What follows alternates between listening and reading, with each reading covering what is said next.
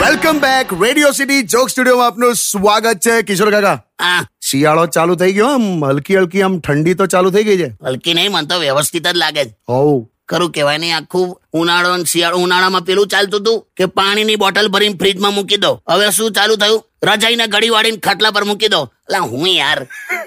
તબિયત સાચવજો બધાને કહી દે ભાઈ તબિયત પરથી મને એવું યાદ આવ્યું હા એટલે હમણાં લેટેસ્ટ અમારી સોસાયટીમાં એકદમ એમ એક છે ને ઉંમર લાયક સજ્જન રહેવા આવ્યા છે હા અને એકદમ મસ્ત આમ એમ કેમ કહેવાય આમ જિંદા દિલ માણસ આમ નિખાલસ હા તો મને મેં કીધું યાર કે યાર તમારી ઉંમર પ્રમાણે તમે બહુ આમ તંદુરસ્ત અને ખુશ મિજાજ માણસ લાગો છો હા મેં કીધું તમારી આ આવું આવું તબિયતનું તમારું રાસ શું છે આટલું સરસ એમ હા તો મને શું કે ખબર શું કે હું ત્રણ પેકેટ કે સિગરેટ પીવું છું હે હા પણ પછી કે વીકેન્ડમાં તો દીવ દમણ જઉં છું ફૂલ મસાલેદાર તેલ વાળું ખાવાનું ખાઉં છું અને જિંદગીમાં કોઈ દિવસ આજ દિન સુધી એક્સરસાઇઝ કરી નથી હે શું વાત કરો છો કાકા ભલા મને પણ નવાઈ લાગી હું એમાં આખું આમ આશ્ચર્યમાં આવી ગયો પછી મેં કીધું કે મેં આ, વડીલ તમારી ઉંમર શું તો મને કે અઠ્યાવીસ વર્ષ